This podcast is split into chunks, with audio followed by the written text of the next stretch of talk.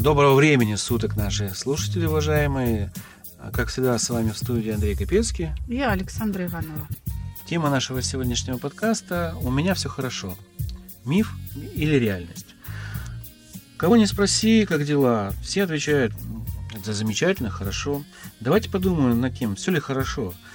А, люди привыкают к ритму жизни, к напряжению городскому. Стресс действительно неискореним, или с ним можно все-таки бороться. И заметен ли он нам, или он заметен со стороны? То есть видим ли мы этот стресс в себе?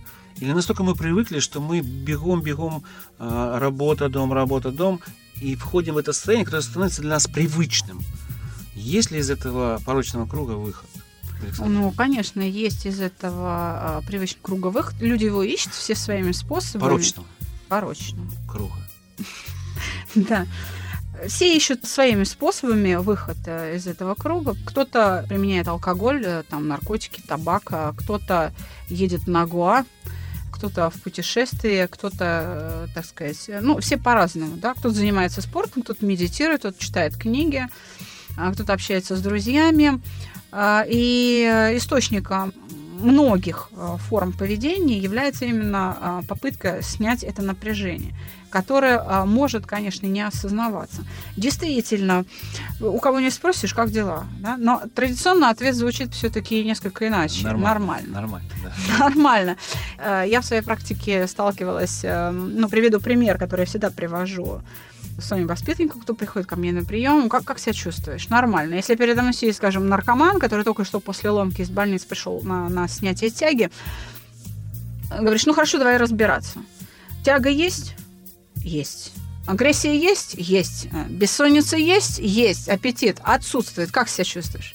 Нормально. нормально. То есть для него это нормальное состояние. Да, нормально это то, к чему он привык. Диабетик будет говорить, что как себя чувствуешь? Нормально. Какой сахар? 11 или там 14. Ну, да? Для него это нормально. Да, для него это нормально. Как себя чувствуешь, спросишь э, у гипертоника? Нормально. У него давление 200. Да, нормально.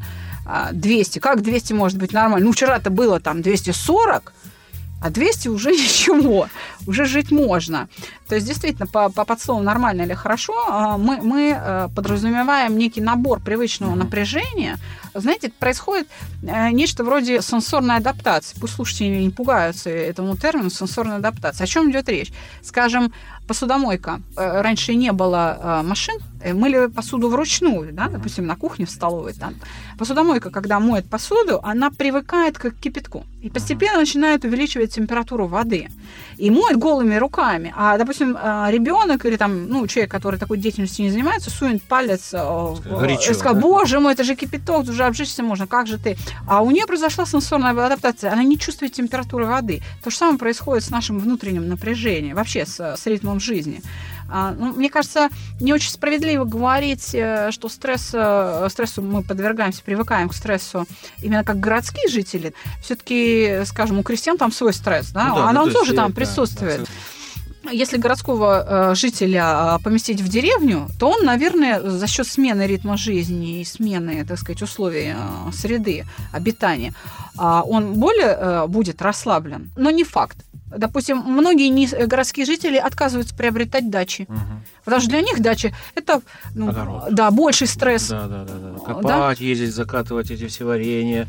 Это же многие не любят. Ну, и комары. Купить. И комары еще. Комары. Да. А птицы по утрам не дают спать. Хотя это прекрасно. Для кого-то. А для кого-то. Да, комары, ой, мухи, да, и все такое. Собаки соседские лают. Лают. Коровы и... мычат. Петухи а, орут. А, ну, я, я бы сейчас еще добавила э, та, такой раздражитель, как газонокосилки а, соседские. С утра пораньше. Да, бензопилы, молотки, хуже, чем в городе. Тут и так тебе по башке долбят. А что может привести к э, срыву. Вот мы живем, живем, живем, и тут вдруг человек берет, как вот есть во многих роликах на Ютубе, да, человек подошел, у него там э, ксерокс не сработал, он берет компьютерный монитор, разбивает, и там весь ничего не предвещало. Секунду назад человек был спокоен, но тут что-то не сработало. И это как отправная точка к погрому. То есть насколько это опасно и насколько это влияет на нашу жизнь, повседневное окружение человека, который попал в ситуацию стресса, которого он не замечает. Ведь это опасно. Человек может а, возьмем человека не очень правильно, как бы не очень приятно вспоминать это, но вот человек, который расстрелял там а, в медицинской фирме, да? Да. Это же тоже показатель стресса. Он Совершенно сорвался, верно. что ему отказала девушка, и он пошел и выместил это все на других людях. Это уже опасно для, для окружающих. Как избежать? Как понять, что человек в стрессе? Какие-то есть симптомы? Потому что, ну, внешне не видно. То есть человек спокоен. Нет, как раз внешне очень даже видно. Видно, да? Очень даже видно внешне. И самая большая э, ошибка в рассуждениях состоит в том, что минуту назад ничего не предвещало, он был спокоен. Он и Мгм. не был спокоен. Он уже не был спокоен, когда подошел к ксероксу или э, там, к чему. Мгм. Дело в том, что все-таки другой такой же городской житель и такой же, э, так сказать, сослуживец э, по офису может и не увидеть, потому что он сам в таком состоянии Мгм. находится, да, неспокойно.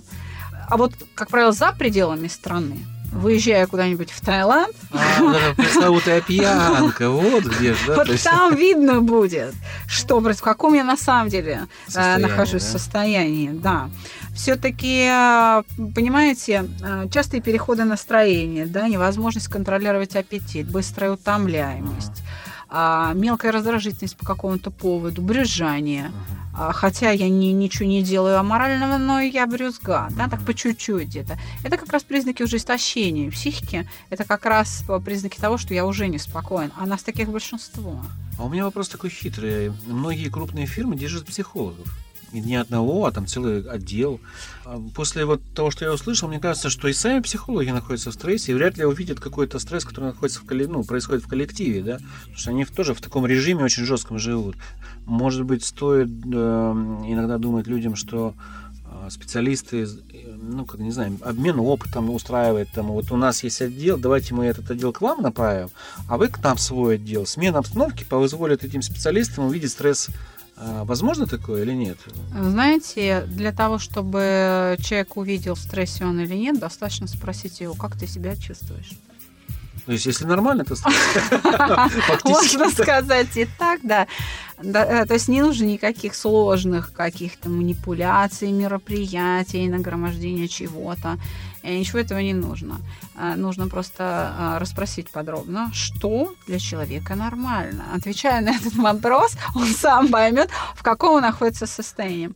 Конечно, э, необходимо принимать меры, для поддержания своего хорошего, благополучного и в первую очередь спокойного душевного состояния. Почему?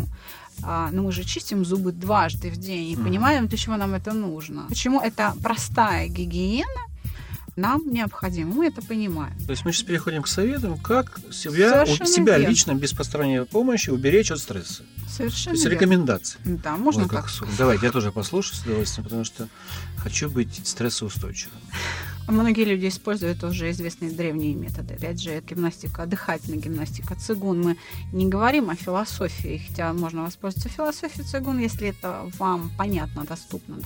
Дыхательная гимнастика, потому что когда мы, например, спим во сне, наше дыхание урежается. Поэтому все дыхательные упражнения, связанные с э, как бы успокоением, а, с э, уменьшением, да, урежением я дыхания, услышал, когда дыхание урезается. урежается. То есть оно Урежается. становится реже. А, реже становится. Реже становится. урежается, Понятно. Когда мы не так часто дышим, мы успокаиваемся. Мышечная релаксация, это может быть и йога, это может быть массаж, баня, там сауна, это может быть просто возможность полежать. Это те простые способы, которыми мы можем себя поддерживать в правильном состоянии. Потому что наше настроение зависит в том числе, как это ни странно прозвучит, от состояния мышечных структур. Если мышца в правильном тонусе, если она не перенапряжена и не атрофирована, мы, наше настроение более стабильно. Такие люди эмоционально более стабильные. Мгм. Они спокойнее, ровнее, нетерпеливее. Смогу ли я перефразировать, извиняюсь, что перебиваю, что человеку нужно научиться расслабляться? Да. Именно э, это исключительно такая мышечная история. А, вот. То есть, когда мы расслабляем мышцы, а, мышление тоже наше начинает успокаиваться. То есть расслабляться любым доступным вам способом. Совершенно верно. Но без выработки некоторой философии, некоторого взгляда на мир нам тоже не обойтись. В любой религии, крупные мировые религии, неважно, там мус- мусульманство, или там христианство, или там буддизм. А там везде есть не, некоторая философия, которая дисциплинирует ум, которая в конечном итоге говорит о спокойствии, о том, что ты должен быть спокоен, и в первую очередь призывает к, ну, если не к борьбе, то к некой эм, к некой работе со своими негативными переживаниями, потому что именно они называются пороками. Вот Там зависть или там трусость, то есть с ними нужно работать, потому что они уменьшают мое благополучие. А почему мы говорим исключительно о мышечной релаксации? Что через нее можно прийти к успокоению ума при наличии правильной философии, потому что мышление от какого однокоренного слова происходит? Мысль. Мышца. Мы А, думаем мышца. телом. А я думал, мысль, мышление. Ну, э, это так. Мы думаем телом. Ну, А ну, Наш м. великий русский язык очень точно отображает процесс мышления. Мы же друг другу как спрашиваем, каким местом думал? Да, Да, да, то есть мороз по коже, душа в пятке, на сердце камень. Слушайте, да, удивительно. А, А, не обращаясь, пока не подумаешь, это все в одно место не соберешь. Да, подними душу из пяток, из сердца камень, и ты успокоишься. Ну так, если очень грубо, но, но зато, мне кажется, это, это ярко, это, Мгм. это должно быть доступно Мгм. нашим слушателям. Слушайте, это хорошо. А как долго нужно расслабляться? И, ну, вот человек не умеет ничего, ни цигун не знает, там, ни йога не занимается.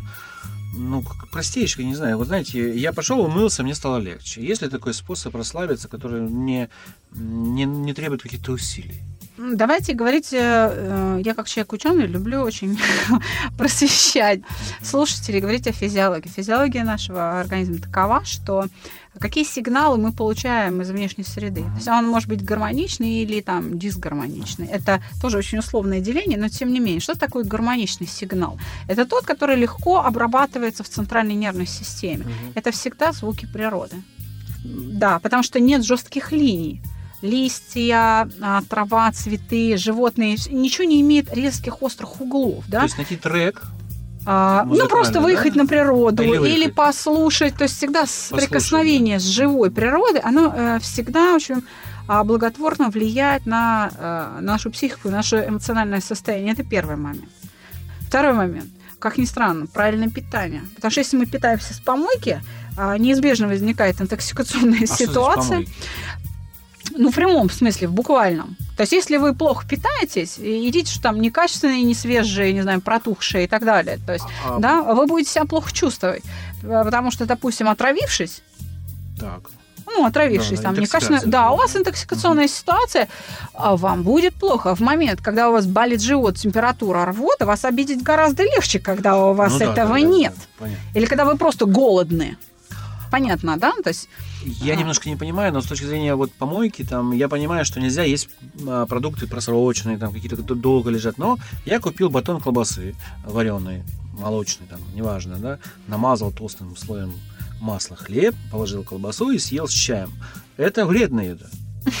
я не хочу сейчас оценивать э, Или вред салат, который я э, порезал. Что вреднее? То есть я тут должен понять, потому что слушатели будут же многие напрямую воспроизводить это все. Сразу же. А, да, ну я, а, говоря о помойке, я просто пыталась создать такой яркий образ. и я Очень не яркий, имею да, в да, виду, что там колбаса это вредно. Хотя, безусловно, салат гораздо полезнее, там, бутерброд с колбасой.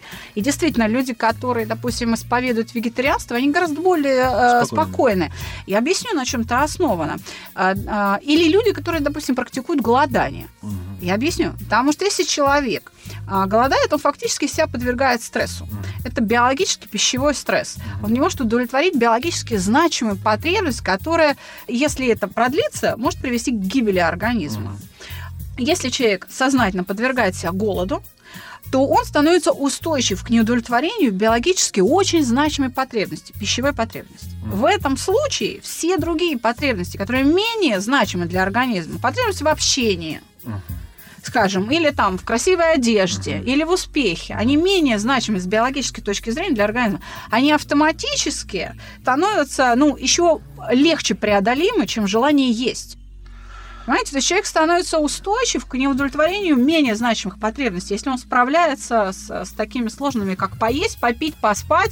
Э, Там, э, скажем, люди а, православные, которые собирают, соблюдают по- пост, да, они гораздо более уравновешены. В своих эмоциях, чем те, кто не пользуются, да, не постятся. Дорогие слушатели, вы сейчас услышали а, анонс из, а, одной из будущих наших программ, которая будет рассказывать о том, как правильно вообще питаться, как правильно худеть, если вы захотите, без таблеток. И возможно ли это? Это будет одна такая большая передача, потому что она очень волнует многих людей. А наши химические варианты похудания через чаи, а, таблетки, то есть эм, через внушение даже иногда, они не будут работать, пока вы сами этого не захотите. И я думаю, что Александра очень хорошо расскажет в следующей передаче об этом. Ну, если мы сейчас еще э, пару минут посвятим стрессу, то нужно все-таки дать определение, что такое стресс. Конечно, да. Все-таки стресс, э, ну, если э, дословно переводить, переводится как напряжение, но не само напряжение вызывает стресс.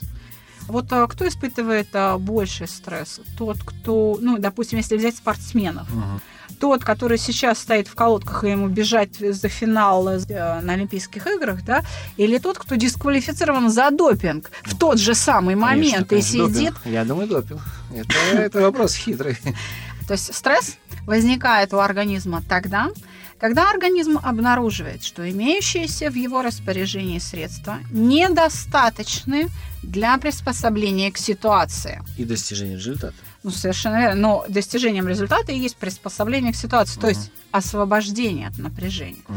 Поэтому э, стресс, а он может быть там температурным, да, он может быть биохимическим, если нас вакцинируют или мы там э, у нас э, интоксикация, мы больны гриппом или ангиной.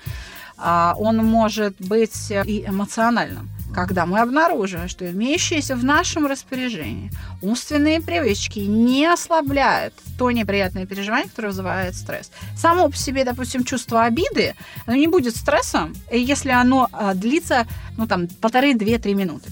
То есть у меня как бы э, адаптивные наши возможности взбрыкивают, мышление сразу активизируется. Если за это время, за небольшой промежуток времени, когда а, психика еще не успела истощиться, я ослабляю обиду, прекращаю ее, то стресса не возникает. А вот если обида хранится 15 лет, я нахожусь в состоянии хронического эмоционального стресса обиды. Понятно. Давайте еще раз тогда подведем итог и пройдем по советам. Те вещи, как мы чистим зубы, повторим Первое, нужно успокаиваться. Каждый день немножко быть э, в релаксе. Да. да. Второе, что, что нужно сделать для того, чтобы профилактику стресса провести. Правильное питание. Правильное питание. Правильный режим жизни. Ночью все-таки нужно спать, а не функционировать так скажем, хорошее настроение. Знаете, вот, у нас как, на как курсе есть хорошее упражнение, с которого начинает каждый первый приходящий, и на каждом уроке, даже если курс в 24 урока, с этого начинаются Ой, занятия. можно я скажу? Я знаю. Что хорошего у вас произошло за этот день? Совершенно И верно. период, который вы Совершенно верно. Для себя это объясните. Мы обычно с вами, воспитанникам, мы рекомендуем это делать письменно. А потому что, когда работает рука, мысль структурируется, и с каждым следующим выполнением этого упражнения мнений находится все больше и больше хорошего. Ну что ж, думаю, наши полезные, не наши, а советы от Александры вам а, помогут. Следуйте им, будьте спокойны, будьте стрессоустойчивыми, позитивными и замечательными нашими слушателями. И даже если вы не таковыми сейчас являетесь, мы верим, что вы будете такими после того, как послушаете серию наших передач. Всего вам доброго. Ждем ваши отзывы, комментарии и предложения. С вами были Александра и Андрей. До свидания. Всего доброго.